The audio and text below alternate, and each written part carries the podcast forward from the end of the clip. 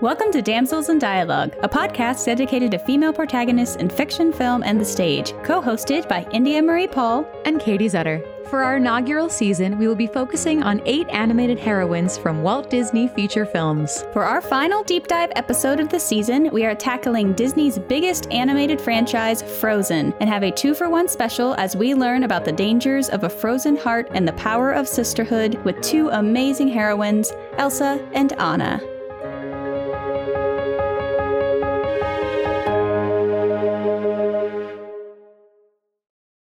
Welcome to our final deep dive episode of the season.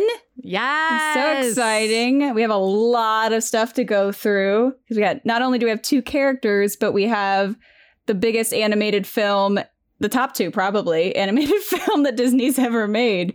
And the uh, first ever movie theater launch of a second installment. Exactly. The original Disney inspiration started in the 1940s right? It started he wanted to do this movie before they did Snow White.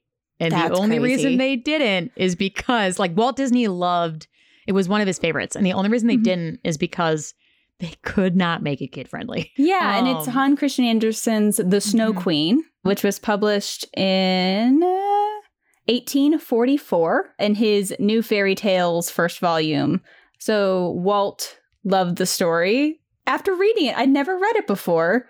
It's really interesting. Mm-hmm. And it's so far away from what Frozen is that we're kind of kind of have to whip through it real fast and then talk about Disney right. inspiration. And it, and it makes sense when you read the original. You see why it took them so long, especially yeah. now, especially decades later. Now that we've seen the Princess franchise, because that's what this was intended to be a part of. You see all of those stories, and you look back and reread or read the Snow mm-hmm. Queen, and you're like, ah, that doesn't fit, but it is quite the journey. It is, and it's one of his longest stories because it's in seven different parts, two best friends and their kids. And in the first, I'm gonna have to, okay, here we go. I'm gonna just whip through what happens in this story real fast because it is first, long. Scary Saint Nick. First, Scary Saint Nick.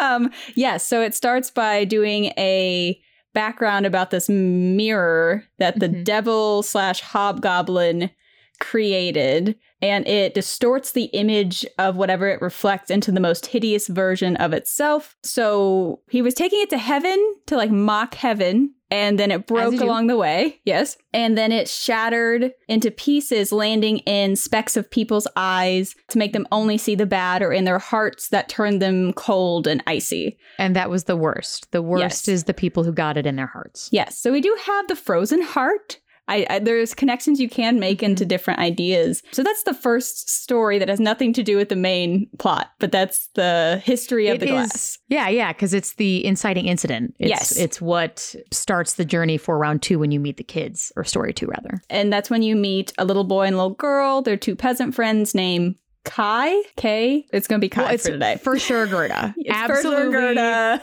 It's Gerda. yes. So Kai and Gerda, these two little peasants, the grandmother tells them about the Snow Queen being responsible for the winter. Kai looked out the window and the queen appeared one night and she beckons to him, but he doesn't follow in this second story. And then next we see Summer and Kai is hit by the mirror fragment from the devil mm-hmm. going to heaven mm-hmm. and it lands in his eye and heart so that he has right, both. Right in his heart. So he starts being more bold, and Gerda sees him start kind of going away from her. And he doesn't he, have feelings almost. Yeah. And is, he's almost rewarded, weirdly, which I found really like frustrating, which I think was the point, but it, it was, yeah. He starts changing and there's probably a whole like study of this story beyond Frozen that people can get into. And then he was sledding with the kids and he hooked his sled to a white sleigh that drove by, which happened to be pulled by the Snow Queen, who then took him to the palace, kissed his forehead when they stopped, and then he no longer felt cold and he starts losing his memories of his family. And on the second kiss, of his forehead, he became her pet servant kind of thing. Essentially. And sometimes in uh, some version, she kisses each eye. Oh, yep. It's interesting. She has a very is it Edmund from The Lion, the Witch, and the Wardrobe or Edward? Yeah. Very, very, very that reminiscent. Mm-hmm. But yeah, she did. Yeah, she brings him and keeps him. Yeah. So there, there is a snow palace. So there, like mm-hmm. through the yes. through the mountains forest thing, everyone believes Kai to be dead, but Gerda still holds on to hope she is the Anna character and she yes. starts the trek and journey and meets some odd people along the way. That kind of yeah. so you it's have fun. It's really fun. I actually really so strange it. but fun. You have this weird old grandma who like tricks her into to staying, uses a magic comb to make her forget. And then she realizes that she was on a journey again, starts off on a journey again, meets a prince and princess by after talking to a crow yes. to try and see if they can help and find Kai. And they're really nice to her and they send oh, her yeah. on the way. So we've gone through uh story three and four. It's where mm-hmm. that kind of all happens. It's very episodic. It is. It's it's yeah, it's definitely an adventure and more of an adventure than other fairy tales. It is, and it is. Journey. It's a little girl. There, it, mm-hmm. he did write. I mean, it was 1844. He wrote a little girl going on this journey to find her best friend. Yeah, and it's pretty epic. Like she meets the old woman, she meets the prince and princess, then she meets a little robber girl who yes keep everyone dies on the carriage that the prince and prince sent her but this little robber girl and a group of bandits went like no she's gonna be my friend and then kind of enslaves her as her friend. So that's a whole thing. Things get weird. It gets a little weird and then so that's episode uh, episode. It's that's chapter five story five and then the little girl lets her go to go find Kai after she tells little robber girl about that. And she escapes with a reindeer. So there's, we got some Sven action coming in there. And then in six, the Lapp and the Finn woman help her find Kai. So we do have, it reminded me of the Sami, which also helped inspire mm-hmm. Frozen. So that's kind of where I think that started. We're getting some connecting points in this. So the reindeer is helping her through that. She meets those two more indigenous women that tell them where the mm-hmm. Snow Queen is. They realize where the Snow Queen is. And then the reindeer doesn't tell Gerda that Kai has the glass in his eye because that will ruin some. There's some weird plot that between the reindeer and the Finn woman they have like a secret. I don't know why everyone talks to animals in it, but they have a secret. So the reindeer drops Gerda mm-hmm. by the Snow Queen, but won't follow her. And I, I wrote this quote down that the Finn woman tells the reindeer, We mustn't tell her about this power, meaning the glass in the eye and the heart. Strength lies in her heart because she is such a sweet, innocent child. If she herself cannot reach the Snow Queen and rid little Kai of those pieces of glass, then there's no help that we can give her. So mm-hmm. it's this character who's just completely sweet, innocent. There's some yeah. angelic entities that help her find the Snow Queen too. So it's a yeah, very the Christian. Snow Queen's kind of wishy washy too, where yeah. in some parts she is incredibly feared mm-hmm. and seems very she's dangerous, but yeah. also is part of the world. They're scared of her. Nobody wants yep. to go close to her. Yep. But she's still integral to the world. She yep. still helps the seasons change and all that stuff because that's like her thing then the next chapter, I was really mm-hmm. excited. I'm like, Gerda's going to come and they're going to have some kind of fight, or there was going to oh, be. absolutely not. This is a fairy tale. What are you talking about? She's a child. something like I was like, they we built up this villain. We have this character who's gone on an adventure. I'm like, oh, she's going to come head to head with the Snow Queen. But the last chapter, the Snow Queen has left for some some reason, and Kai is left alone. Yeah, it's to do her job. She's got to go. uh got to go bring snow to places to help the crops grow in the the spring later. Yeah. She just leaves. I think his point of the story mm-hmm. was that she was strong enough to I don't think she realized she did it either. Gerda was strong enough by being so strong of heart to mm-hmm. remove the glass mm-hmm. from Kai. I think that yeah. was the climax, but it mm-hmm. was strange since the story is called The Snow Queen. Yeah. Not The Dark Mirror, you know? Yeah, that it felt weighted completely wrong. That she wasn't really a central force. She was the antagonist. Mm-hmm. But really, it was the mirror. The, the mirror was the antagonist. Yeah. yeah. So it's, it's a little misleading in the name. Yeah. And this is a, interesting. It was really interesting. And the her hot tears were melted the ice, the glass shards when she kissed Kai because he was kind of on the verge of becoming completely frozen. Yeah, yeah. And dying, his humanity like dying. And then they travel back together. They meet up with the reindeer again. Mm-hmm. And they are with a couple people again. Yeah, like they they kind of do like the trek back and see everyone yeah. again. So uh, where's this person? Oh, they're dead. It's fine. Yep. They come back to the village and they're like grown up now. And I it alludes to them being like together forever, but it ends with them growing up happy and sitting together underneath the warm summer. So that's the the journey of the Snow Queen. which is really the story of Gerda. Of Gerda. It's very, I mean, very much Frozen like because yes. you're like, ah, Frozen. It's about Elsa. Mm, mm. I would argue that Anna's the main character. She's supposed to be. And I I have a lot of feelings about that, but we will get there. So we we have this beloved fairy tale. Please feel free to read it. I was it was yeah a nice surprise because it was a lot thicker because Rap- when we did Rapunzel, it was like three pages. So it was nice mm-hmm. to have mm-hmm. a little bit more in depth. So Walt couldn't figure out how to make it family friendly or yeah, work. It just every couple of years they're like maybe mm-hmm. uh nah that's not gonna work. Maybe this time. No, that doesn't make sense. Yep. and I know that they tried to do a version around 2000, 2002. There, there was, mm-hmm. there's different concept art that was yeah. done to try and figure out how to do it. And they didn't really find a story with any solid ground. Right. And then Chris Buck, who is one of the directors on this, he was asked to pitch something. One of his ideas in 2008 was a musical version of The Snow Queen. So Which that's very fitting mm-hmm. because there is music in The Snow Queen. Yeah, she sings, I believe. It's a song that they sing when they're kids before he's turned and taken. Mm-hmm, mm-hmm. And when he's turned back, they sing this song again to reunite. Which yeah, is, yeah, which is works very well. I, I, think adding music and, and making it a musical and making it part of that princess franchise mm-hmm. style mm-hmm. obviously worked out very well for them. It did work out very well for them. So that so Chris Buck was asked to pitch in 2008. So this is when it all kind of started. And Chris Buck worked on Tarzan. I believe he was one of the directors of Tarzan. So he was someone that Disney really trusted. And Jennifer Lee, who was the writer and then the eventual co-director, wasn't in right away. She came in partway through when they started to figure out who these characters were going to be. Right, right. So, uh, you want to talk a little bit about Elsa and where she started in this process? Oh, Man, did she Elsa- transform?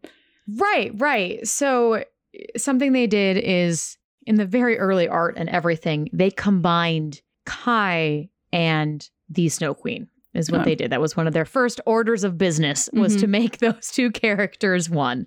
And that's kind of where it was taking so long in the early stages of development because they had these two sisters where Anna went through a little bit, but she, because she is so based in that wonderful, strong young girl character of, of Gerda, they were like, ah, we got her. And it, they just had a hard time mm-hmm. with this sweet girl having a terrible, terrible human as a sister. Yep. There is early concept art of Elsa shooting Anna with magic just for fun. Great. Like, just just for sillies. Yeah. yeah. You know.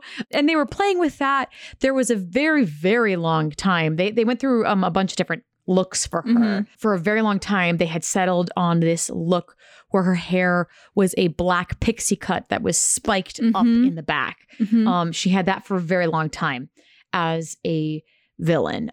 They slowly played with it being down, but still included those like that spiked, almost iced up gel looked mm-hmm. look. But she was evil. She was evil, and she was evil up until they watched Idina Menzel sing Let It Go in the recording studio. So the director had said that one of her favorite moments of writing creating Frozen one mm-hmm. was watching John Ripa sketch Elsa while Oof. he watched Idina sing Let It Go. That moment changed the character and made Elsa who she is today. She went from being someone who was that cold, who would hit their sister for fun with their terrifying ice magic, mm-hmm. would not be able to go through all of those complex emotions that Idina portrayed. Mm-hmm going through Let It Go, which yep. which it is. It is a very complex song for that character emotionally. Mm-hmm. And so I think that is a really cool moment. I'm glad the director loved it as well. But yeah, uh, I think she went through some of the most changes and that was really when it clicked. Mm-hmm. They were like, "Oh, she's not the villain. She's kind of a villain, yeah, but not intentionally. That she's someone who has no malicious intent. No, no, no, no. And is struggling in different ways. And I wrote down a quote from Jennifer Lee after realizing that. that the whole thing had to change. She just said, "Oh God, I have to rewrite the whole movie again." Yeah, because it went through so many changes, and what made this movie so amazing, and why I think it spoke to a lot of people, was "Let It Go." I think yes. it, it's a a feeling of not being able to be yourself fully that really people embraced and understood. And one of the reasons why Elsa took over the movie was they mm-hmm. gave her those powerful moments. And she gets magic. And she gets Come magic. On. So there's like what they're layering doesn't want magic. They're layering so many things for her, even though Anna Anna is the yes, protagonist, is the main character of mm-hmm. the movie. And they they went to set out to write an anti Disney princess movie. This is one of the first movies that they were truly, truly focusing on telling a fairy tale for today's audience rather than just retelling the fairy tale. I think Rapunzel did a good job accomplishing that, but the focus was very, very specific in the development process mm-hmm. of this that they wanted to write something for today. So, I mean, they have so many jabs at the uh, old Disney princesses falling in love at first sight. Like it's really wonderful mm-hmm. and fun. I was thinking about Anna's character. She is written as a typical Disney princess in the sense that she falls in love instantly. What they do with her is give her a quirkiness that hasn't been experienced before and a clumsiness. Well, they did there was a lot of talk when she first came out where um, a couple like forums and things like that were mm-hmm. upset because they thought that they had just copy and pasted rapunzel yeah. onto anna. I don't think they intentionally did it but mm-hmm. they are very similar they are. And their personality wise yeah and the humor is similar. Yeah yeah. They they behave very similarly. Their reactions are very similar. However i think mm-hmm. as anna's character grows and as mm-hmm. Rapunzel's character grows, they they grow yeah apart. They definitely at face value when you mm-hmm. first meet Anna, you're like ah. A clumsy Rapunzel. Yes. Which is yeah, not yeah. a bad thing. We love both of them. Yeah. But it did, I, there's a lot of things working against this Anna character to be the mm-hmm. main person because she is an amazing character when you start thinking oh, about yeah. all she does she's incredible in the the sense that she's incredible and flawed yes. in the sense that she just goes forward in what she believes is right but has no plan has no like no thought. She's gonna talk to her sister. Yeah and that's gonna be that's, fine. that's gonna work. That's that's she she has such a strong and kind heart. She's like yep. we're just gonna do these things. Yep. She has a lot of great characteristics and is flawed and full and I think that's what separates her from me from Rapunzel is Rapunzel does think through a lot more of her plan and deal with that while Anna's so on track mm-hmm. that she hasn't thought of the next step yet. And Although she, Rapunzel doesn't have a plan either. Her only plan is taking to see, the lights. yeah, the That's lights. It. That's true. She doesn't have any other plan, which is the same as Anna, which is I need to save my sister. Yeah, I'm trying. I'm trying to separate them. It's very hard. There's a horse in one, and there's a reindeer in the other. right. They do grow. Like I said, as, as we apart. get into this, they will definitely become very yep. different very different characters. Yes, which yes, is cool but and something that we movie, got to see with both of them. Yes, that is nice that we got to see both their journeys because they are so wonderful. We're, we're, I'm jumping ahead of myself. Oh, you're movie, fine. But when they're created, so they did start making in the development, they started with Gerda, that they changed to Anna, and she was a peasant for a long time. It was a peasant going to the Snow Queen. At first, they weren't sisters, and then they realized that that's how they can make them need each other, because that was something they really were trying to make happen because Kai wasn't a character. So they made them and sisters. That makes it that makes it so successful. The mm-hmm. fact that they were that sister relationship yeah. is so cool in this movie. And I think that was part of the reason why it was so successful. I do too. And what they did, similar to in the after hours of our Rapunzel's episode, we talk about the hot guy meeting. Yes. Um, so this is similar. They had a sister summit where they brought together women in the studio who had sisters and had a huge discussion about what that relationship is. And I thought it was really interesting that Jennifer Lee is a younger sister, so she's the writer. Mm-hmm. Kristen Bell is the younger of two sisters. And Idina Menzel is the older of two sisters. So that you have both of the voice actors playing these characters were in their prospective sibling rankings. Love it. Love it. it totally makes sense. And you can kind of feel that. I know Kristen Bell had a lot to do with the development of Anna because she mm-hmm. Wanted to create a character that would have reflected who she was as a kid. Because when she was yeah. a kid, she was clumsy, she was quirky and stumbling over her words and just wanting so badly to be involved with her sisters. And what she wanted to see was not some elegant graceful right. character. Right, right, Which She's is like, what all of the characters were most likely when she was mm-hmm. younger. Exactly. Like a lot of them were the the Cinderellas, the Auroras, mm-hmm. the even Belle has a, a oh, sense yeah. of Belle and Jasmine both have a very mm-hmm.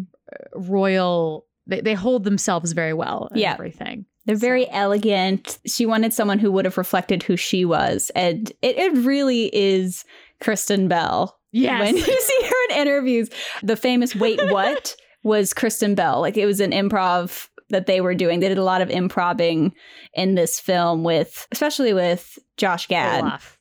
well, not Josh. Yeah. yeah, Josh Gad. Yeah. Mm-hmm. Um, yes, yes. But with Kristen too, they would let her kind of run and try different things. Mm-hmm. So she was really involved with the creation of this character. And I think that's what made Frozen 2 so powerful with Anna. Yes. Because they yes. they did give it is very Rapunzel esque in the first one, but when you see Kristen yeah. Bell, it just is Kristen Bell right. on screen. So, uh, but it dives in. You dive into that into Anna more in mm-hmm. Frozen Two. You get to know her more. Yeah, she she get she gets to to go on a little journey herself mm-hmm. as well. It's Anna's character development is probably my favorite of the yeah of the series. I definitely agree with that. A fun fact about the movie is that Jennifer Lee is the first woman to direct a full length Disney animated feature film. Yeah, she does. She mm-hmm. yeah, she and Yes, she is. yes, Excuse is. me. And she's also the first woman to solely write an entire screenplay for Disney animation since Linda Woolverton did Beauty and the Beast um, excellent mm-hmm. because she also, I think there's a quote from her that she says something like, when there's a woman in the room, other women speak up. Yes, yes, I love and that. That's it's really true. important. It's yeah, it's so important in especially in a story where mm-hmm. you have two female lead characters. Mm-hmm. Especially with Elsa. Elsa has a lot of moments that are very internal mm-hmm. as opposed to Anna who everybody knows what Anna's thinking, which yes. is also fantastic. We love mm-hmm. that for her. Yeah. but um I don't know. It, it's really nice to have the the women you can see you can see more femininity in um in the movie. Yeah, and they were inspired by Norway and the the mm-hmm. Sami mm-hmm. indigenous people, which you get more in the Frozen 2, but Kristoff's outfit and his reindeer connection comes yes. from the Sami yes. indigenous tribe in uh, Norway. A lot of the clothing was inspired by a beautiful Norwegian tradition of rosemaling, which is this mm-hmm. extensive stylized flower ornamentation, scroll work for them because they do. It is so beautiful, and they put it everywhere. Yes, that they actually had a hard time, especially with the palace, because mm-hmm. they had to make the palace walls accurate with all of this floral and geometric mm-hmm. look that is all brightly colored but not make it take away from mm-hmm. you wanting to look at Anna. yeah, the oh, the art design is gorgeous in both yeah. movies, but it's yeah they had they there's a number I don't think I wrote it down, but the amount of hand draw time it would have taken to draw all of the oh, embroidered oh, dresses would never have flown. So they were able to do so much more with the costuming and the environment mm-hmm. that they mm-hmm. never could do before because it was CG. They they didn't have then, to hand draw every swirl on those dresses. Right. Can can you imagine? Because it's the, the craziest is when Frozen 2, I'm sitting in the theaters mm-hmm. and I'm watching Frozen 2 by myself in an entire theater full of children. Mm-hmm. And I'm looking up at the screen, and it's the first moment where Elsa like steps out and she's in her blue coat, mm-hmm. and you can see the individual stitches of yep. the embroidery. And I went, Are you kidding? Yep. Yeah. And Can you when imagine I read, drawing that? Like, no. Hand? Oh my gosh. It wouldn't have worked. And for that, the technology changed so much in the six years between films.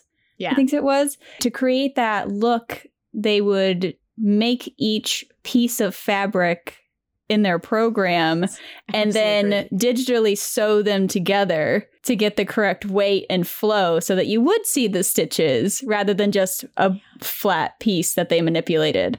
So, right.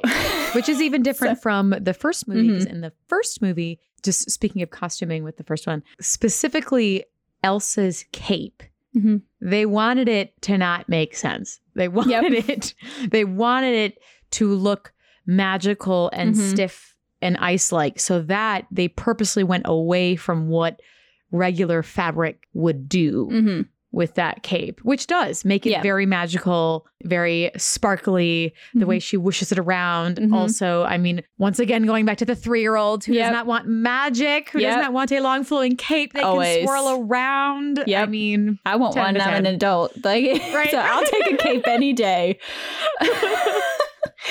Oh, yeah. Though the costumes were gorgeous, I did appreciate that the characters are older. Anna's 18 in the first movie, mm-hmm. and Elsa's 21. Yes. So you also have a fairy tale story with adults. A lot of the yeah. Disney princesses lean toward 16 or under. So it was really nice to have adults in this film. And then they allowed them to right. be three years older in the second. So you really have a coming of age story in a more real sense now. Because back in the day, like 14 felt, you know, in Snow White's time period of Germany, you know, right, it, right, that right. was like when you became an adult. But it was nice exactly. to see that match today's reality and to actually deal with that, which makes it less of a kids movie in an interesting way as more of it's like a tween olaf is what makes it the kids movie that's true especially frozen 2 Frozen yeah. 2, it's like oh, Olaf is it. for the children and everything we'll, we'll else get, is an adult, complex emotional journey. We'll get to Frozen 2. Yeah. but I have thoughts about yeah. Olaf and and and Kristoff during during Frozen 2. Um, like you had said before, Anna's still very much the the classic mm-hmm. princess type with a twist, absolutely. Her clumsiness and mm-hmm. and oh, here's a difference between Rapunzel and yes. Rapunzel comes off as as clumsy and innocent because she truly doesn't know any better. She doesn't yeah. know any anything. She's never been in the world. So, and that's a big difference between them is because Anna comes off as just clumsy, silly yeah. Anna. Like, you know? yeah, that's like a real personality trait. Whereas in with right. Rapunzel, once she learns, like you see in the the TV mm-hmm. show, you see her grow and and change in that way. Yeah. And it was challenging for them to make because Anna is the protagonist. She's the emotional heart of the story. Yes. Is what they mentioned because it's, I think it was one of the story artists said it's really hard compared to Tangled because the heroine has magical powers. So yes. to make the character. right there. Yeah. Mm, yeah. To make the character who doesn't believe she is special the actual main character, it was a mm-hmm. really big challenge for them. And I don't know that they found it because Elsa really took over this franchise, but it was something that they were aware of how challenging it was to make this right. character yeah, who doesn't still, believe in herself. Right. They still made her the main character, mm-hmm. but Elsa is the kid fan favorite. Yes. Unfortunately, yeah. even though she is not you know the the true protagonist of the story not that she's not important. Obviously, no, she's, she's still super, yeah. a main character in the story. Yeah, but yeah, it's it's hard to compete. But I do appreciate. I think they they did succeed on making Anna a wonderful mm-hmm. character to look up to, and mm-hmm. and you really felt for her. And I don't know about you, but as an adult, I appreciate Anna more than I appreciate Elsa. I still like Elsa, yeah. obviously. yeah, yeah, and I because I saw it when I was an adult. So like this was my first real big Disney princess movie as a full fledged adult in college yeah, yeah. and after. And I, I agree. I, it felt much more like I was interested in Anna and her journey. And like, wow, this this girl has guts. Like she is yeah. going for it. And that Elsa was really interesting, but you do see the importance of like what Anna f- actually does in the story while Elsa runs away. But let's so Frozen 1 came out yes. in 2013 and it opens with this beautiful yacking chant which I adore. Uh, it is a traditional yes. Norwegian song. I actually sang it in choir in college. So when I started hearing it we're like the movie's opening and I'm like, I sang alto too for that song. Nah, nah, nah. Just ready to go. Like, I'm like panicking, looking around, like, oh my gosh. Does anyone know? Song. I know it. That opening for me had me tear up a bit because I'm like, ah, we've already started stronger than some other movies that have been placed mm-hmm.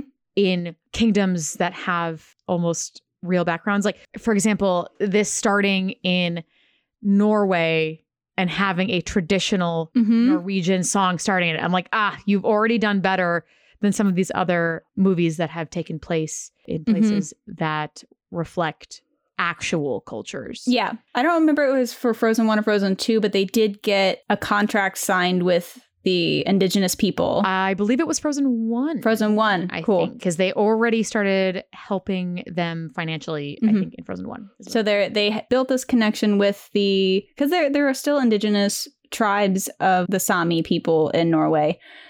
And there are two, there are actually two kinds. There are sea Sami and there are reindeer herding Sami. So that was really cool they had meetings with them and they made sure that everything that they were doing was okayed by them. So that's a huge step for yeah. Disney to even think about that after I mean after things like Pocahontas and Mulan and like all these things mm-hmm. that took from mm-hmm. other cultures. I think was really important. And the opening is also very unique because the opening song doesn't introduce us to the main two women. You get introduced to Kristoff with Frozen Heart. And I love the song Frozen Heart, and it's the theme, goes back to the Hans Christian Andersen. But yeah, beware the frozen heart. And then we move on to the young heroines. And Building I, that sisterly relationship mm-hmm. before they tear it down. Immediately tear it down. They actually almost cut Do You Want to Build a Snowman? That would have been rough. What were they thinking? Because they had the intro song of Frozen Heart. They're like, oh, we can't do two intro songs. And I'm like, if you cut that, how are you going to montage this? Like, I don't, I don't know how they montaged yeah, it without it. A beautiful montage of, of watching them both grow up mm-hmm. in isolation from each other, mm-hmm. which is great. And it's it's one of those songs that you start out and it's so cute and it's so fun, mm-hmm. and then it gets so real. And I love that. I love that. I that from a music standpoint and storytelling standpoint, mm-hmm. that is brilliant. Because at the mm-hmm. beginning of the song, you are seeing Anna do this like Yep. like with her eyes yep. and she's playing with her hair and she's running around the castle and you're you're learning about it and, and you're seeing her kind of miss her sister but like she's also living her own life enjoying to quickly turn on you and make you cry mm-hmm. was brilliant musical storytelling it was you got to know both of the characters very quickly and mm-hmm. efficiently mm-hmm. and you got the tragedy of the lost parents very quickly and efficiently music allows you to have the emotional impact without needing full scenes yeah. so i thought you it also got more weight to the mm-hmm. parents mm-hmm. and having that that funeral yeah that she didn't go to she was like, too scared because her whole she her emotions were so strong that she had iced herself in a room Yep. I think what kids and what adults really connected to with Elsa quicker than Anna because Anna still has emotional moments like she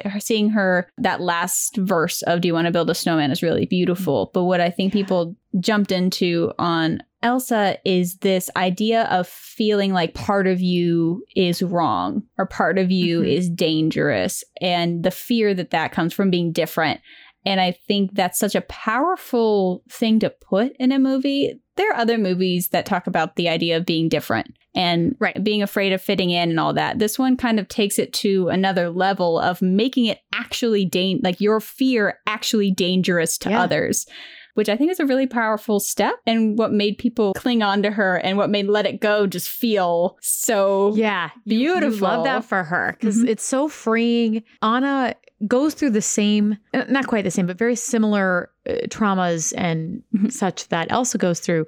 But because Anna, as a person, ice powers or no ice powers, mm-hmm. is much more in tune with her feelings, mm-hmm. is much more open about her feelings. Mm-hmm.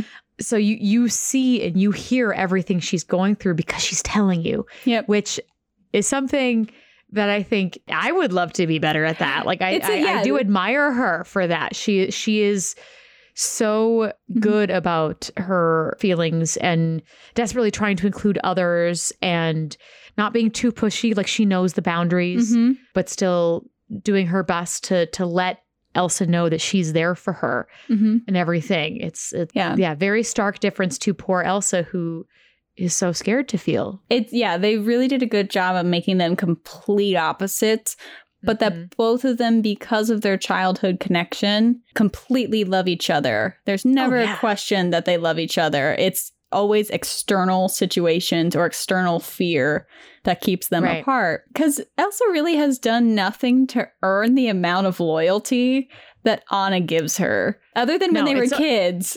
Like right. She... It's like the idea of this this sister because mm-hmm. she is blindly loyal. Yep. She's a hundred percent. Like she meets Hans and she's like that one, blindly loyal to him. Yep. But yeah, it's it's kind of this idea of we used to have so much fun and mm-hmm. everything, mm-hmm. which she describes in Do You Want to Build a Snowman?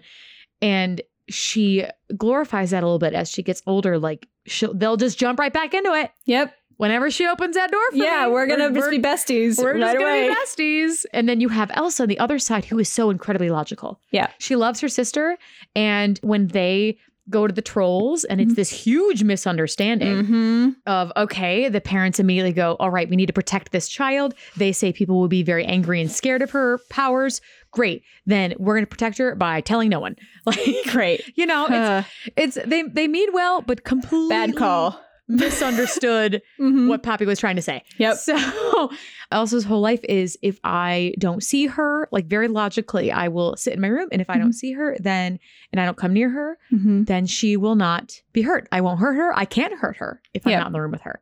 Yep. Out of love, of course. Yes. But and they both their their love languages are the opposite. Very different. What I do love about Anna, I mean, for the first time in forever, is her big I Want song. Mm-hmm. It's very cute. We get the quirky anti-Disney yes. princess, you know, yes. as she's stuffing her face with things, or she's flinging helmets across accidentally and breaking things.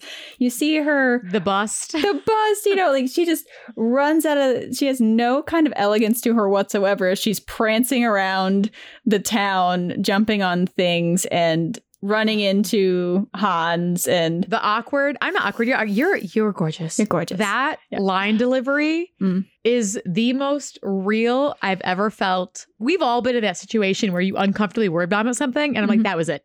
Yep, that was it. Mm-hmm. So relatable. yep, and that was definitely like the wait what is a is a Kristen Bellism that mm-hmm. she added into the movie, and it's such an iconic moment. That whole interaction, and they do a good job of making Hans feel like the naive prince. They do a yes. very good job.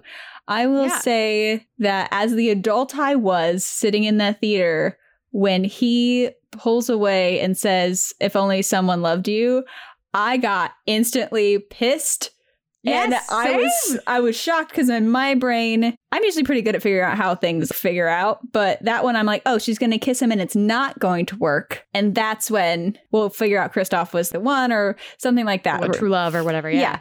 So I was really shocked. They did a good job of building him into her equal in that sense. It was really interesting to me that they made an anti Disney princess movie by giving you the stereotype, and then it's the other people who acknowledge that it's not right. It's mm-hmm. Kristoff, it's Elsa, but the main heroine, her story does start very stereotypically. Right. In the princess direction. She also, which I think is really interesting, is Hans, the first person she is in love with, mm-hmm. if you will, is much more like her. Yeah. They both have red hair. Mm-hmm. They're both the younger child. He is much more outgoing and personable. Mm-hmm. He's very good at putting on a face. He is an avid rider mm-hmm. of horses, much like herself. He bravely takes charge of things, yep. much like her. And she instead falls for someone who looks and is much more like her sister. It's very Kristoff true. is blonde, is socially a little awkward. A little, a little he he prefers to be alone. Um, not that we don't love him and he's mm-hmm. the secret Hufflepuff that we didn't know we needed, but mm-hmm. Mm-hmm. you know, it's it's I thought that was very interesting, that little turn. Yeah, and I do believe that they that Anna would jump into the marriage right away because she does yell uh-huh. at Elsa, "I can't live like this anymore." She's yeah. been alone her whole life. They sent guards away, so she doesn't even hardly have anyone to play with growing up. She doesn't interact with anyone all the time. They've shut everyone out of the castle, so you get the image that she's not mm-hmm. going into market very much at all either. So people don't really know no, her. they're not allowed. Nobody's seen them. Exactly. Nobody's seen the princesses is, is what they talk about. So of course they, um, you're going to grab onto the first person person who shows you love and compassion and yeah. you believe that she would be that naive and then you get to see her realize how wrong that is it was very character driven and emotionally yes. driven which was mm-hmm. appreciated Something that I thought was really cool that came up in my notes that I was taking from the art of Frozen mm-hmm. that I had not seen anywhere else is that John Ripa actually pitched the idea for the ending, the climactic moment at the end of Frozen 1. Paul Briggs, the head of the story, said it is one of the best sequences that has ever been pitched. And that was the moment when Anna sacrifices herself and dies for Elsa. Mm-hmm. That is what John Ripa, he pitched that. And everyone in the room applauded him. He got a standing ovation. And I would I would agree. Mm-hmm. I think that is an incredibly, incredibly powerful moment for anything to, to have these sisters who have gone so apart and to see them come together in such a dramatic fashion mm-hmm. because the instant Elsa thinks Anna's dead because Hans has lied to her. And side note, I I'm sorry to say it, but what? I think Elsa's most beautiful magic is when she's devastated. Yep. When everything, when the snowflakes oh, yep. fell in slow motion and everything, I mean, sound was gone. Mm-hmm. It was mm-hmm. just this isolated, just tragic moment of her thinking that she's lost her sister, that she spent her whole life mm-hmm. protecting from herself. Mm-hmm. And she couldn't do it.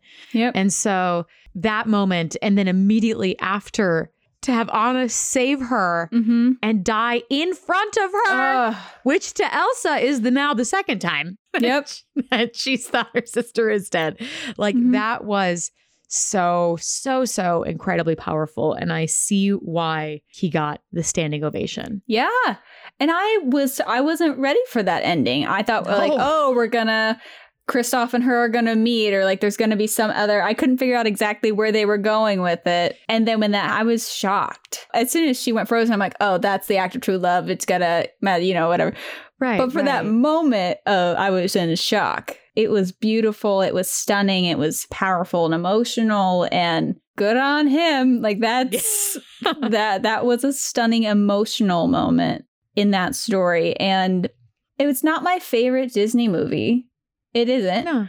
But I understand why it became such a huge deal for little mm-hmm. kids to watch. It's hard for me because I was an adult watching it to really understand right. what it meant for a kid to watch that movie in their age bracket. Yeah. And if you really think like for them, you have two women who are wonderful characters and grow and have flaws and are funny in their own ways. One has magic, one throws flaming sleeping bags at wolves.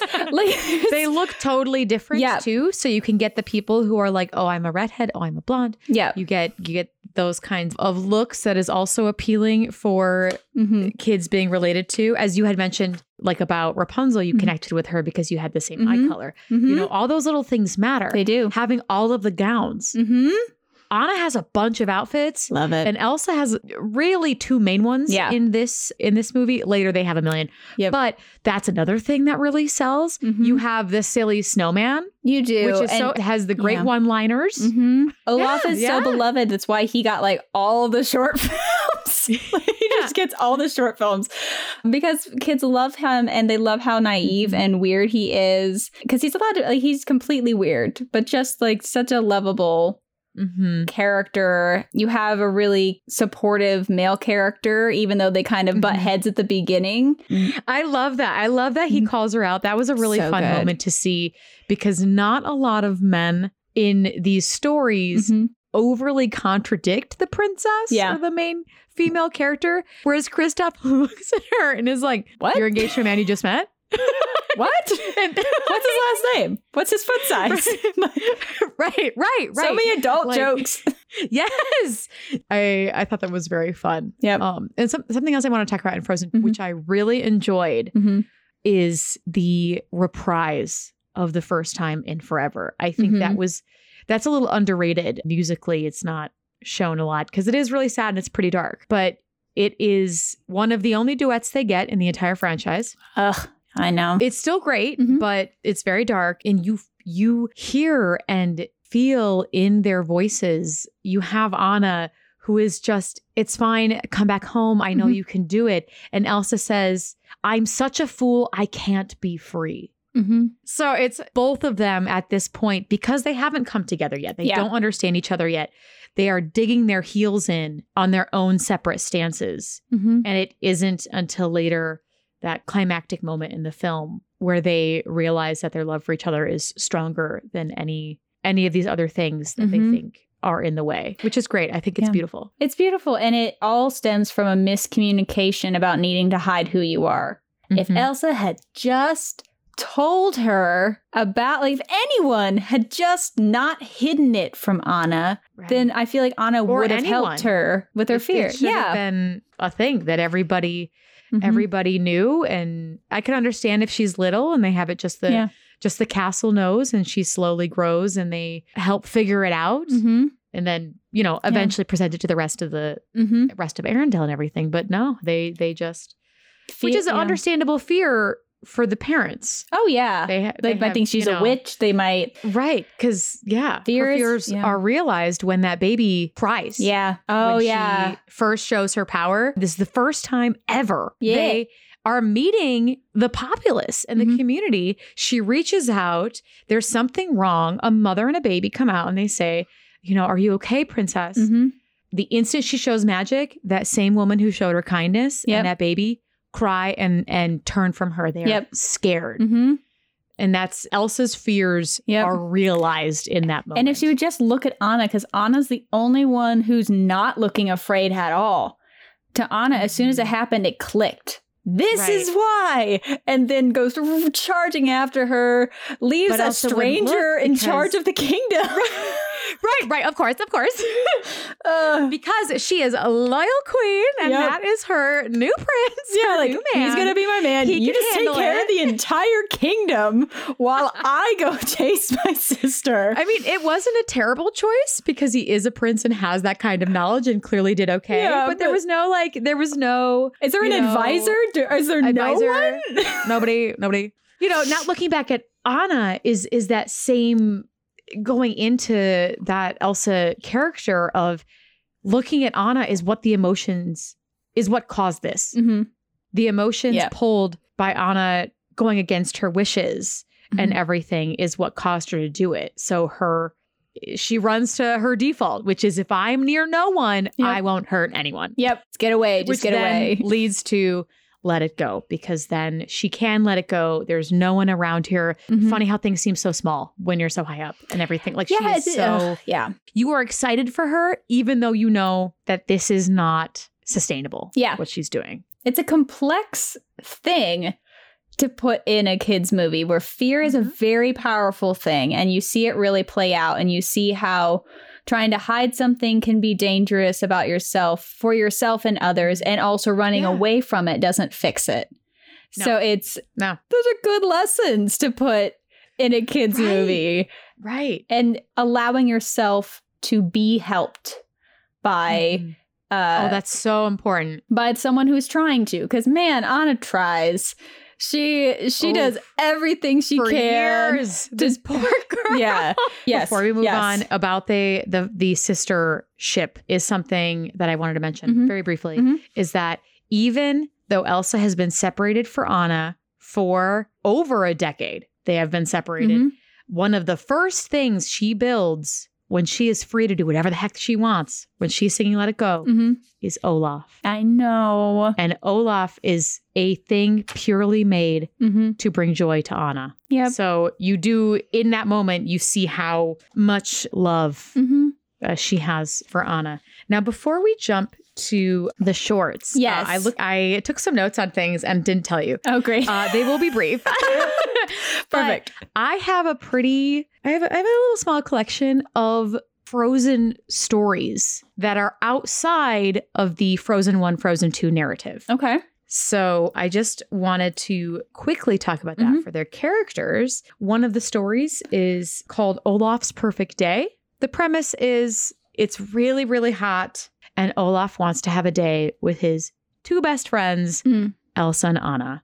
So Elsa and Anna have a day, they have a picnic on a beach, and it's very cute. It's amazing. So, something with their characters, he runs over to meet Anna first, and Anna is still in bed. Her hair is a mess. Love and she's it. like, ah, it's super hot and sticky out, but yeah, Olaf, I guess we can go. Yep. And she gets up and gets ready. Meanwhile, they go find Elsa, who's already at work meeting a foreign dignitary, Mm. fully up, ready to go, Mhm. down to business. And that reminds you, she has been trained since birth to be queen. Yep.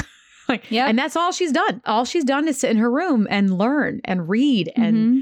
and become this princess. I do appreciate So, but that was very Anna's lack of being able to get up in the morning. That was super Oh, yes. relatable. So I, relatable. I appreciated every second of that. And that was very much like what you were talking about, where she's like the anti princess in Mhm. some moments, because so many of them, you have Sleeping Beauty and Snow White, Man, just all- gorgeous. Sleep. stunning. Yeah. that's, that's not that's not feasible. And then lastly, I know it's a children's book, but I highly recommend Mhm. anyone anyone who has a sibling to find this book and read it. It is called A Sister More Like Me. Oh. And it is told in the perspective where there is a pink color and a dark purple color. And the pink color is Anna's voice, and the dark purple color is Elsa's voice. Mhm. And the whole story is talking about how they wish they had sisters more like themselves. And the very end of the story is them realizing they could never have sisters more like themselves and they would rather have each other. And it is a very beautiful story. Yeah. Um, it's all written in rhyme. I highly recommend. But just some little bits from this is you learn that Anna is an avid writer. She grows up writing um, in all weather. Mhm. She is on her horse, and that is a hobby that she loves Mhm. to do. Mhm. Elsa, meanwhile, stayed in and read. She her favorite is math, so she is a very intelligent, book smart Mhm. character.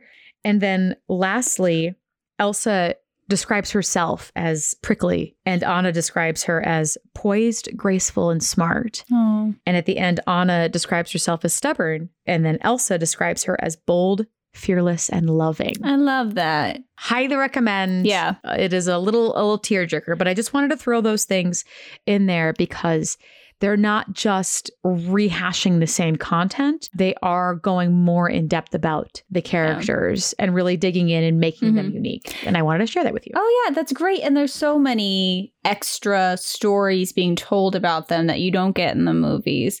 And Mhm. before we officially move on to I wanted to mention the all powerful moment when Anna punches Hans in the face. Yes. Cause how satisfying as the adult in the room. Cheers. Like, Cheers. Complete cheers. Queen. Yes. and you get to see because I mean Anna hasn't been has tried to be physically capable, but she definitely isn't. Like she trust falls off of a cliff because she couldn't really climb it. She couldn't climb it. you know, Like, when it came to someone hurting her sister and her family, just straight up punches him in the face, which he completely Mhm. deserved. I do not condone violence, but I did cheer um, Oh, when that yes. happens. And then the last thing was before Kristoff kisses her, he says, "Can I kiss you?" Mhm. He he asks for consent in a very natural way, Yep. And then Very sweet and awkward. very sweet and awkward, but but he does ask for consent before kissing her, and that's a little Mhm. thing that I didn't really catch the first few times I watched it, but watching it with the eye on Anna's story this time, I went. That's Yeah. good. That's really powerful to see because it's not something that you don't you can talk about consent, but until you see it, it can be hard for some people to really understand it in practice, Yes. unfortunately. So that was really powerful for me to see. So that was 2013. And then it Love that. exploded beyond anything that they ever expected.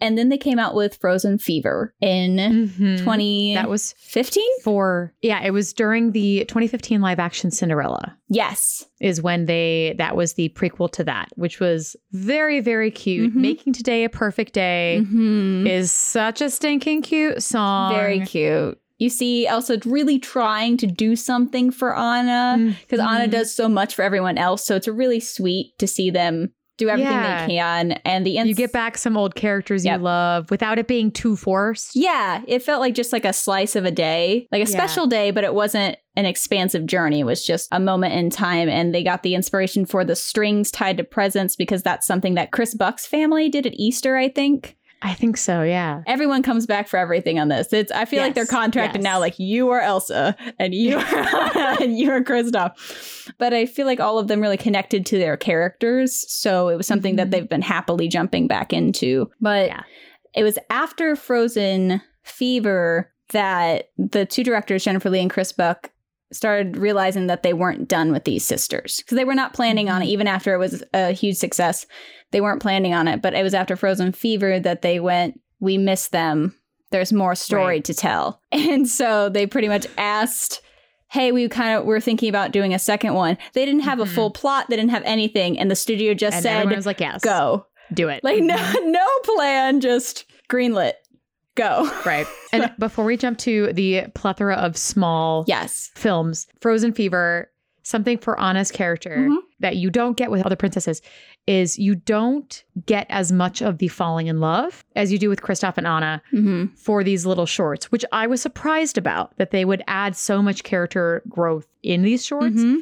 because in Making a Day a Perfect Day is the first time that Kristoff says I love you. It's so cute. And it like throws him off. Yeah. He's like I love him. But I I do. Like it's like it's you know yeah. It's like it's one of those things where he was like so excited about it and then was like, oh, did I say that loud? Yeah. I mean, I'm not wrong. I'm not, yeah. And that was really cool for Anna because she also accepts it and yeah. is is kind of getting that mm-hmm. life and moment that she wanted which helps lead up to Frozen 2. All of these little stories help make mm-hmm. the opening number of Frozen 2 makes sense. Yeah. Of everything. Good. For the past couple years, yeah. she has had the life she's always wanted. Yeah. So unless you want to, unless there's anything else about Frozen Fever, we can. No, that was kind of the big one that had some character over. development in it. Then you had Olaf's mm-hmm. Frozen Adventure in 2017, which is all about mm-hmm. Olaf and it was very cute. But it does talk a lot about the princess's past. It does. I did want to talk about. Yeah. Because you do see a very human moment from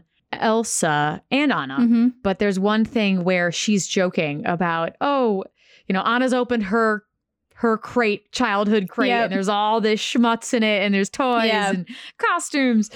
And and Elsa's like, no, mine's all gloves. And Anna's like, nah, that can't be true. Yeah. Because I don't think as much as as they understand each other, I don't think until that point mm-hmm. Anna realized how isolated Elsa really was. Was. Yeah. Because up until that point, it was a choice, which it was. Mm-hmm. Like it was partially a choice. Mm-hmm. But seeing the rows and rows of gloves, and she has nothing. The only thing she has from her childhood is that little penguin. Yeah. Which she probably had before she went into isolation. Yeah. So she has nothing from her childhood during that isolation except for the stuff that Anna made for her. And that's what kept her going. Those are the only trinkets and and anything of value yeah. she had growing up, which once again was another little development mm-hmm. of the characters and them realizing Olaf's purpose. And of course, there's a bunch of Olaf stuff in there that we don't need to talk about. Yeah. But yeah, I did enjoy that for the sisters to have that little scene. Mm-hmm. Um, and you did have Elsa very upset that it's. She thinks it's her fault again. Yeah, like that's a that, birthday's been ruined. Christmas is yeah. Ruined, it's always like also yeah. It's a lot of uh, both of them try to take blame where they don't need to a yeah. lot. And something that was nice about the Frozen Adventure because it's a longer one is that they actually address the realities of being separated from the people for that mm-hmm. long. Mm-hmm. Yeah, that the, yeah. the people aren't connected to the cast. Like they don't want to have a celebration because they have other traditions that they don't right. have traditions because they were so apart. So I did enjoy that that they addressed the reality of being separated not just from themselves but from the people.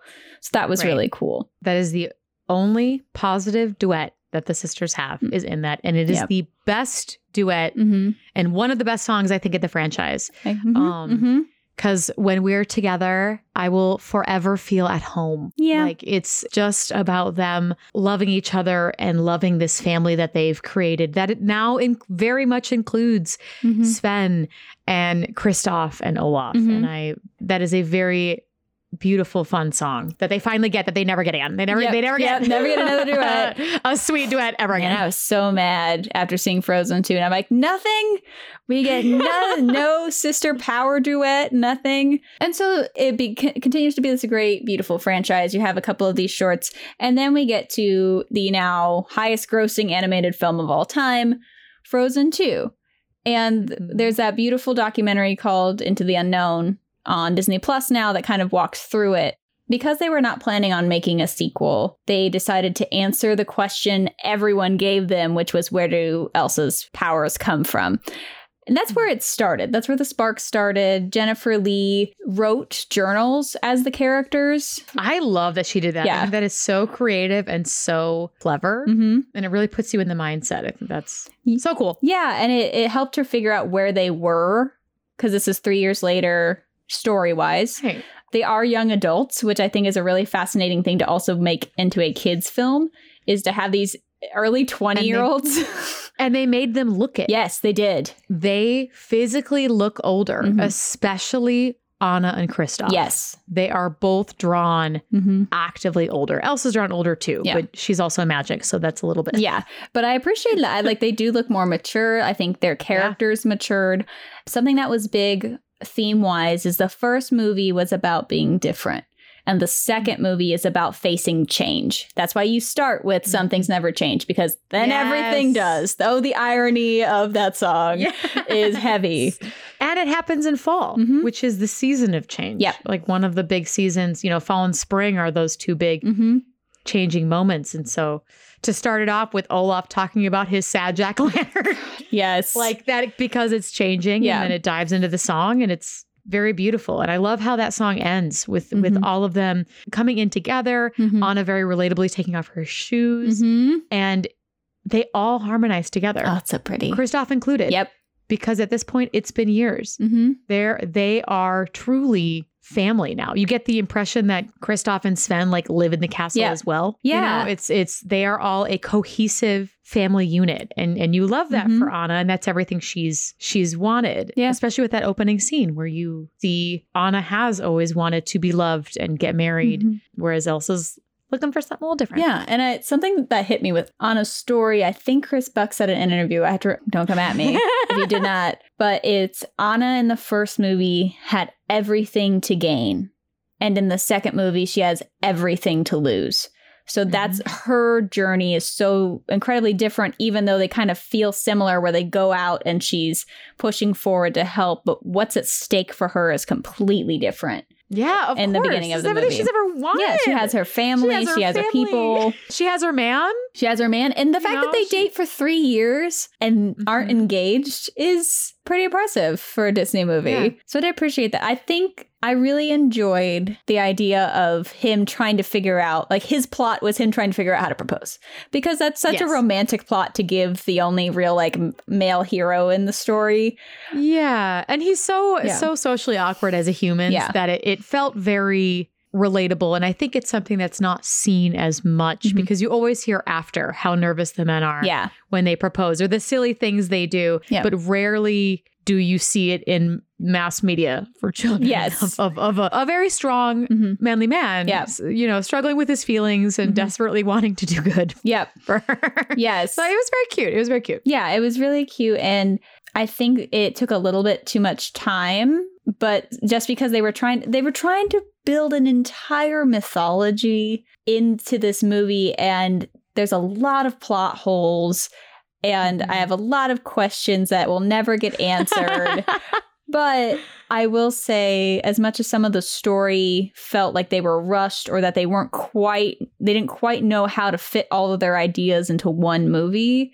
Yeah. I did think it was absolutely stunning visually. So I will watch oh it gosh. for the visuals forever.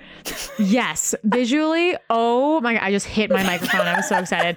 I like flailed my arms. Yes, visually, yep. it is absolutely stunning. My breath was taken away, mm-hmm. like I said before, when um you saw the embroidery. Yes. on the costumes. Yes. I'm like, this is. I can't even believe this. Mm-hmm. Any wide shot of the mm-hmm. area breathtaking. The entire Dark Sea scene, the water, the, the, water movement from Moana, Splash, the software, yeah. they like yes, took it and ran with it. It looks like real water, and it's, it's stunning. It, yeah, it looks like they just drew Elsa mm-hmm. on real water. Yep, it's absolutely yep. breathtaking. Yep. And you can see some of that in the Into the Unknown documentary. You can see kind of how they do it. So it was really mm-hmm. fascinating to, to get behind the scenes. A lot of what they talked about in that documentary was the story and not figuring out we've laughed about this so much in our other talks but i can't i just can't believe it. i can't I believe just, can't.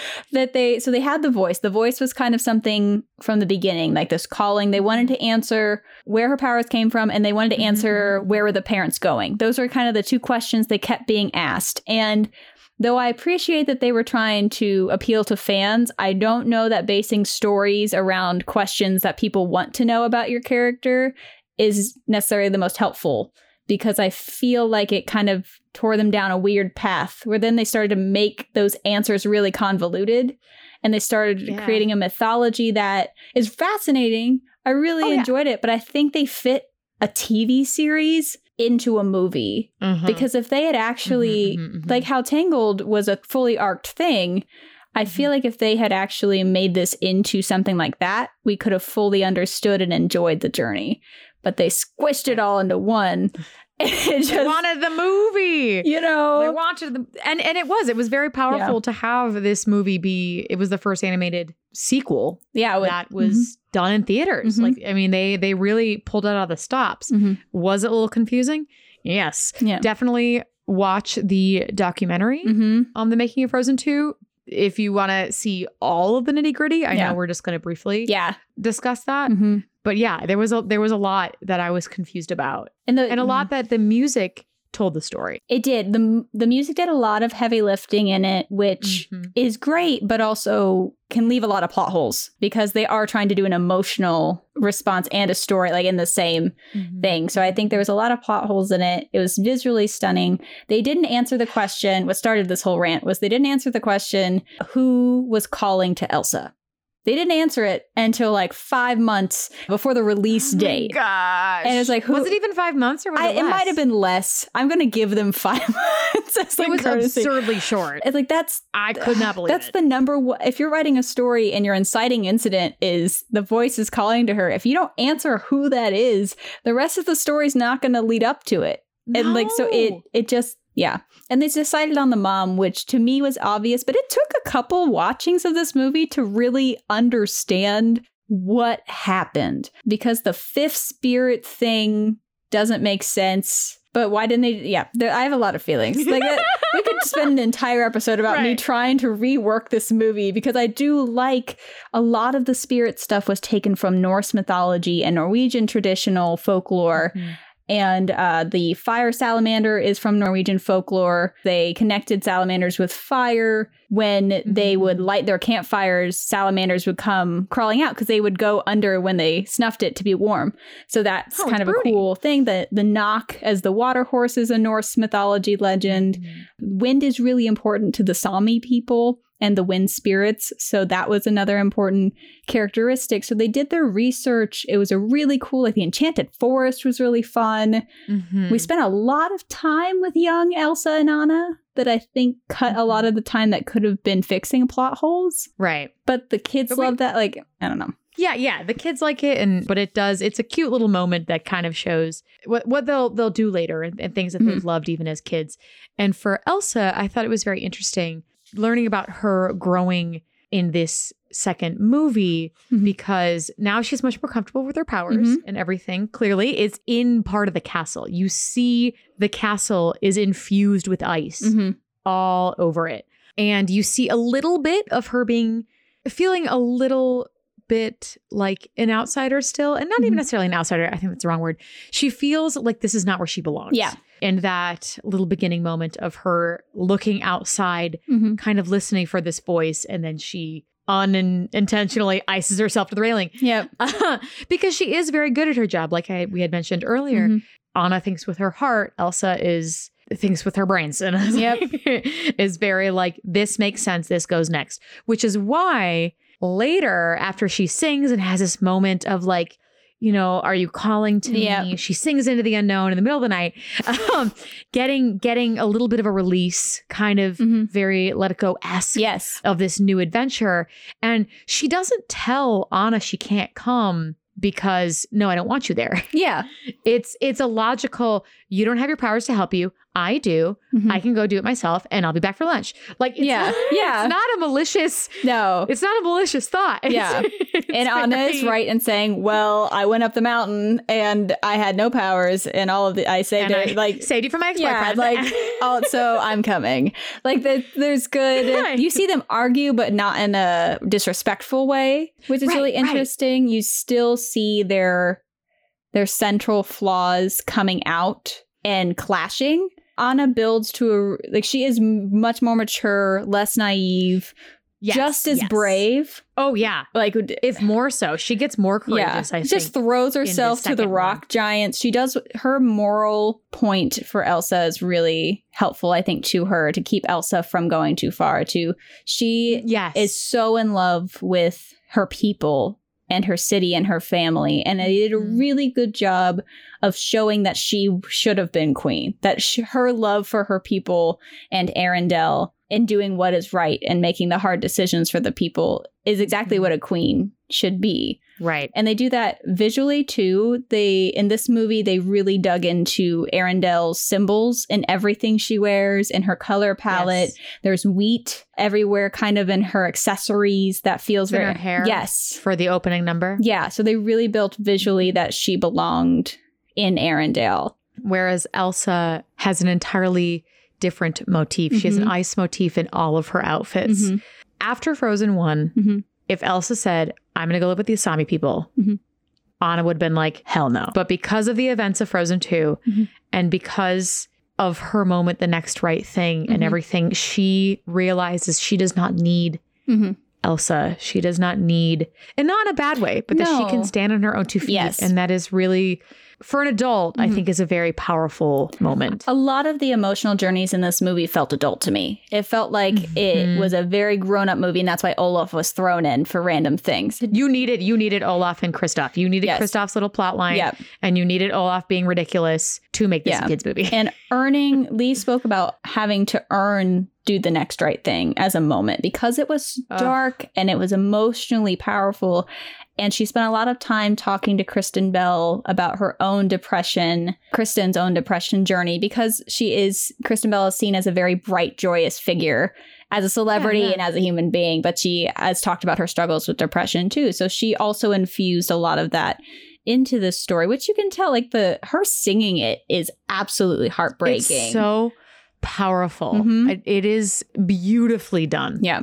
It's gorgeous. And everything that's written for Anna has to then earn her that moment. And it's really, it was really hard to watch. Like she realizes that her last remaining family blood family is dead mm-hmm. essentially like that you don't expect them to come back fully accepts it she's dead like it has mm-hmm. to get and seeing her pick herself off of the floor of a oh and her other best friend died in her arms yes that olaf died in her arms kristoff's off somewhere that she had to leave him to follow elsa which probably was a really hard decision to i'd be really upset if my significant other left me in the middle of an enchanted oh wood. yeah you you feel for kristoff you know? when he sings yeah, like, yeah. Um, but that she has to go through all of that and has this really powerful moment. And I'm not a huge fan of the mantra, do the next right thing. It doesn't flow mm-hmm. very well, but the idea right. of giving kids a mantra yeah. like that yeah. is really big. Like that gives them something to latch on to. It was very reminiscent for me of joy in Inside Out being in the pit where you literally have yes. joy represented in a dark pit um, yeah. and finding the way out. So it's it gives kids a way to talk about what's happening. It gives kids a mantra to try and just get up after being kicked right. down. So it's a really right. beautiful moment. It's it's one of the the most powerful emotional songs in the movie is what Anna gets. And that's why she's also kind of overshadowed in this movie because the two standing on a rooftop. Elsa gets ballads. two. She gets a and she gets a bunch of dresses in this yep. one once again. Yep. Elsa gets and transforms again you know mm-hmm, mm-hmm, mm-hmm, mm-hmm. so like she's also so overshadowed. it's hard to compete it is you can't like if you can't uh, kids are gonna don't want to sing do the next right thing no from a rooftop that's just not gonna happen no. so she's not she doesn't get that which i was very disappointed in because she is such an amazing character in this she is yes. the rock she is the emotional support Ugh. and the solid she character. makes the hardest decision mm-hmm. of the entire movie. She chooses to flood her kingdom. Like that's her yeah. home and does it because it's the right thing to do because her ancestors.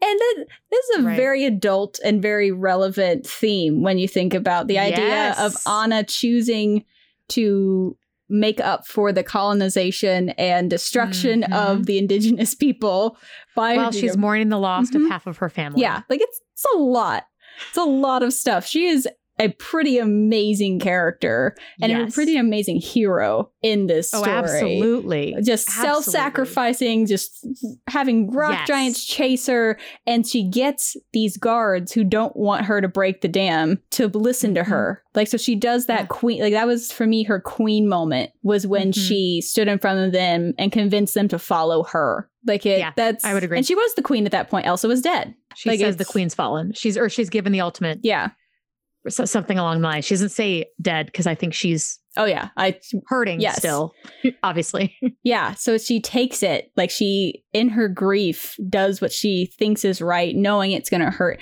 I uh, and there was a version of the story. I I have the Frozen two art book, and there's a version of the story where they the flood does get Arendelle and that they rebuild with the Sami people and the architecture they drew was like a mixture of the two cultures, which was really cool. I think cool. That would have helped the end of it, yeah. as opposed to Elsa coming in and saving the day again.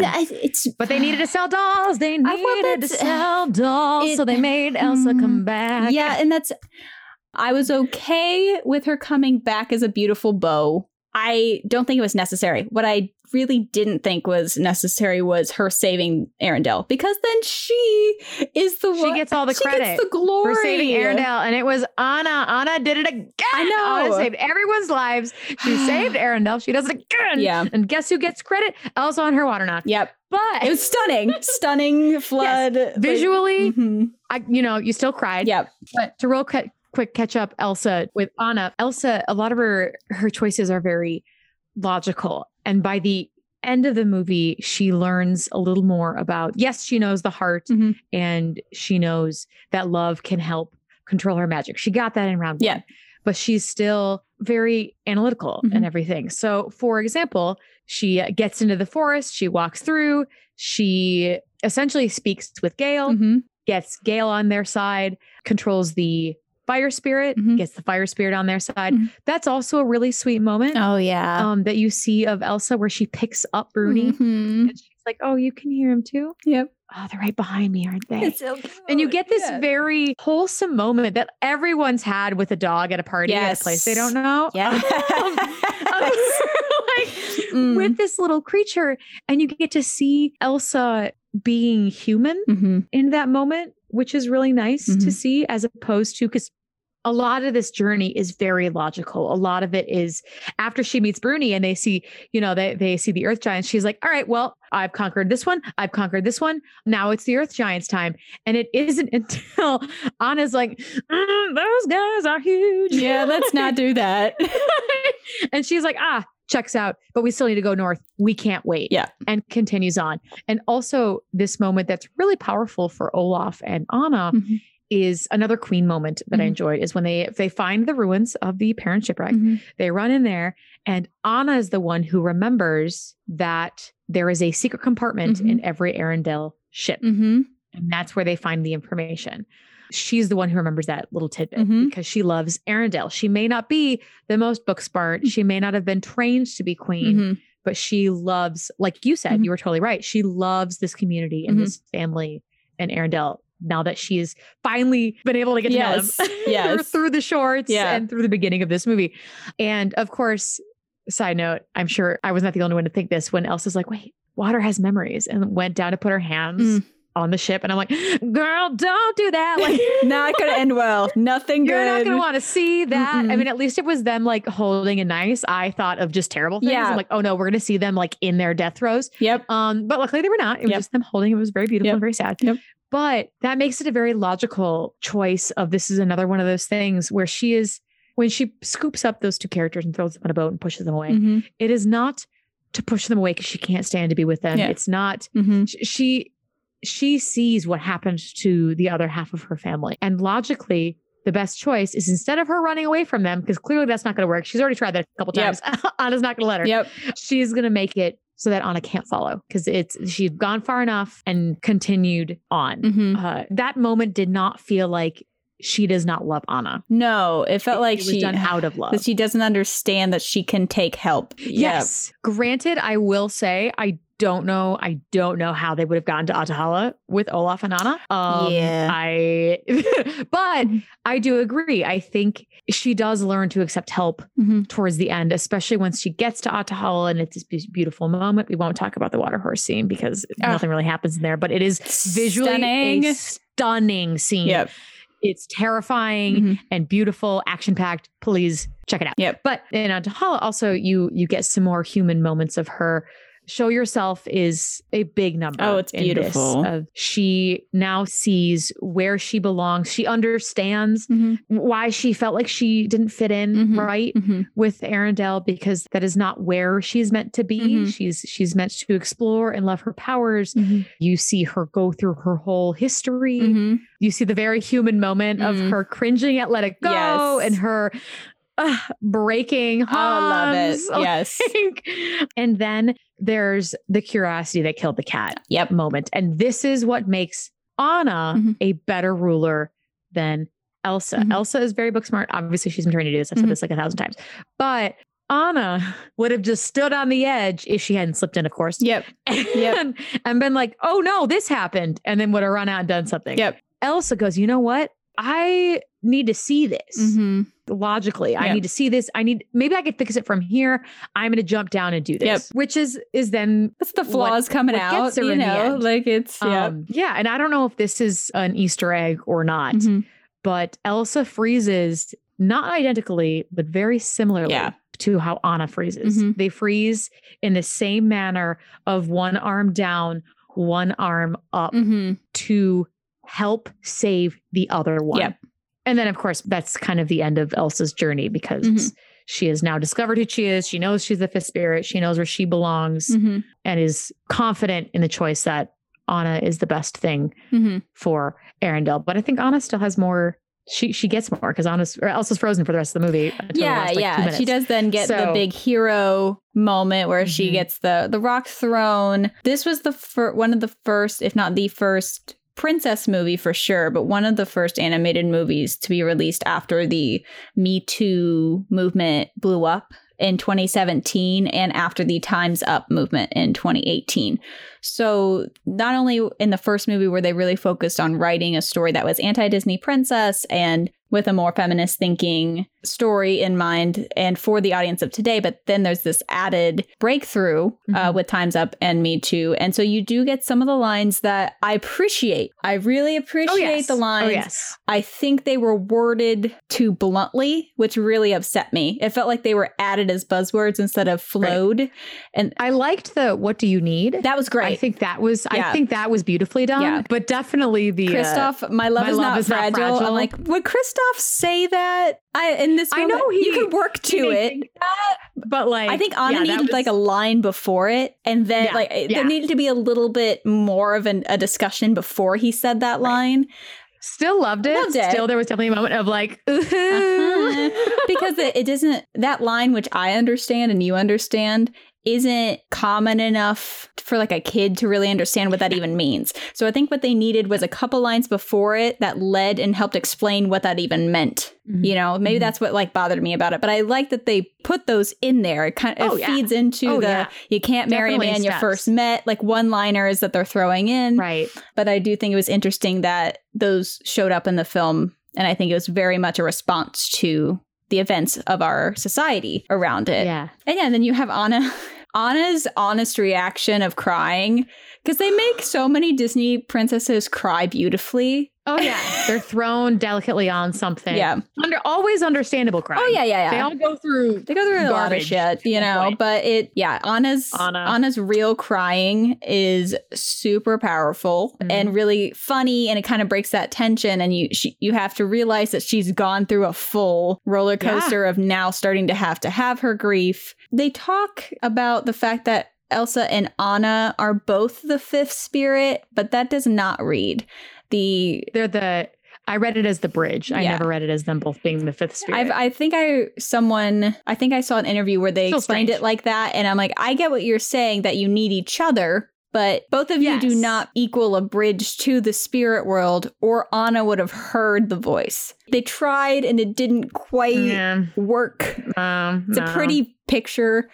They did do the full circle of the kids from the beginning and them getting what they want in the end, though, yeah. which I thought was really great for their characters. Mm-hmm. You had Elsa wanting something different, Elsa loving this idea of the forest and learning about mm-hmm. herself mm-hmm. and enjoying her magic. And you see that coming full circle, mm-hmm. where at the end of it, she gets to be that and gets to kind of let go of the fear because she feels she has a duty. She's mm-hmm. she feels she has a duty to Arendelle. She's been trained her whole life to do that. And mm-hmm. that's the only reason why she hasn't said anything up until this point. Yep. Like she Yep. So it's beautiful seeing her kind of this journey to get what she wants. Mm-hmm. And then at the end, this a little unexpected twist in a great way for Anna to become queen, mm-hmm. which is not set up at all in the earlier movie or yeah. even earlier in the film. Yeah.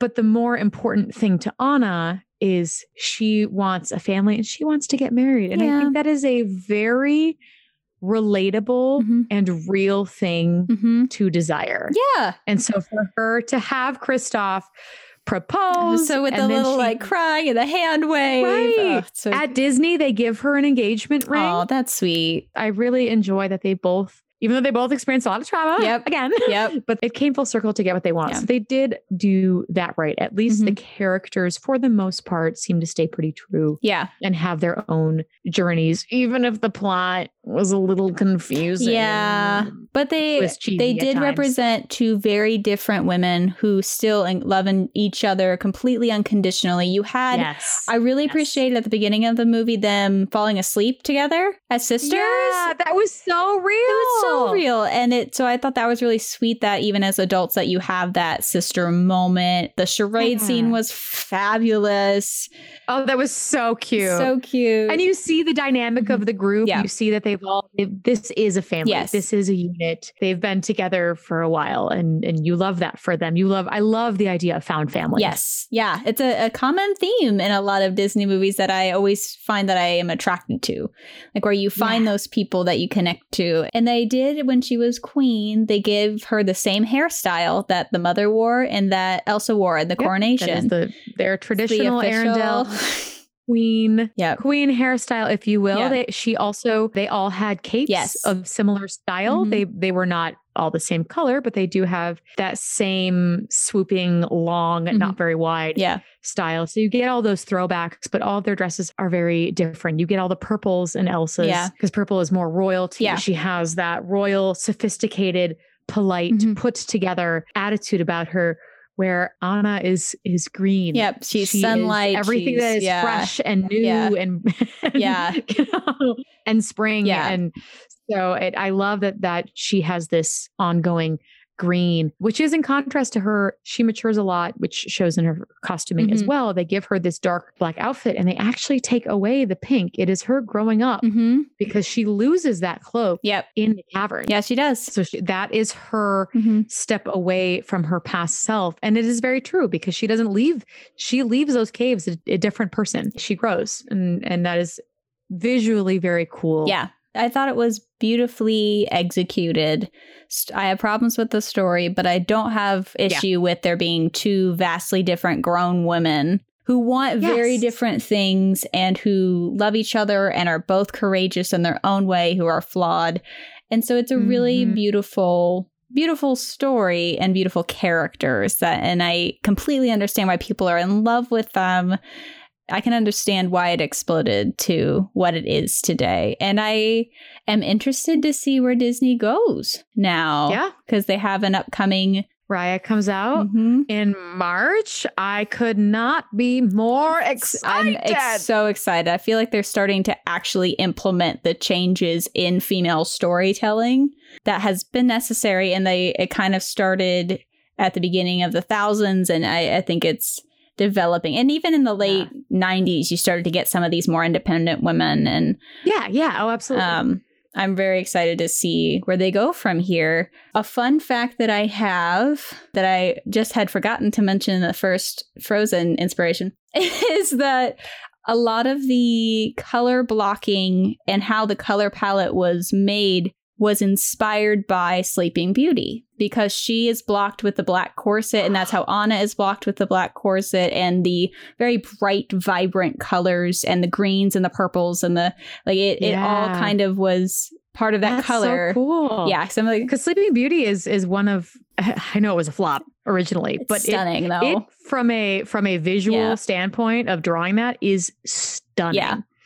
So Oh, that's so yeah, cool. so they they were very inspired by the work of Sleeping Beauty and the color palettes and how they block color in mm-hmm. it and and all of that. So that's my my fun fact for this long episode. I know, but wait, wait, we're gonna end with my oh, favorite fun fact. Go. Can I tell everybody? Yes. So the Snow Queen is by Hans Christian Andersen, mm-hmm. who inspired Hans Christoph Annesven. You're welcome, world. Hans Christoph Annesven. It's so funny. Oh, that's such a good one. Uh, the nerdiest thing I know. It's so good. Thank you all for listening to this long episode, but we got two. We got two in and two movies in. So yes. I'm proud we yes. this short. so many things. Um, this is also our final deep dive of this season. And next week we move into our Maiden Madness tournament. Yes. And there's going to be more info yes. coming out about that. We're going to have brackets on our website. So get all your brackets ready. We're going to try a point system. It's going to be lots of fun. More info to come on that. But thank you all for listening to this Frozen episode. Thank you so much for joining us for this episode of Damsels in Dialogue. Tune in next week as we begin our season finale special, Maiden Madness. This March Madness style tournament puts 33 Disney and Pixar damsels to the test to find out who will be crowned top animated heroine. If you enjoyed listening today, we'd love to have you subscribe to this podcast, leave a review on Apple Podcasts, and share with friends. If you really enjoyed our discussion, you can find more behind the scenes content, peek at our research notes, and even entire bonus episodes on Patreon. Each month, we release a full after hours episode where we discuss the movies we cover in each episode unfiltered and unrestrained, along with behind the scenes extras and notes. You can reach us on social media. Links to all our platforms can be found in our bio. On those platforms and on our website at damselsindialogue.podbean.com, you will find information and brackets for our upcoming Maiden Madness. Reach out and let us know who you think will emerge as our champion. Until next time, this has been Damsels in Dialogue. Have a nice day. This podcast is sponsored by Royal Princess Parties LLC and is produced by Hello Out There Audio, part of Hello Out There Productions.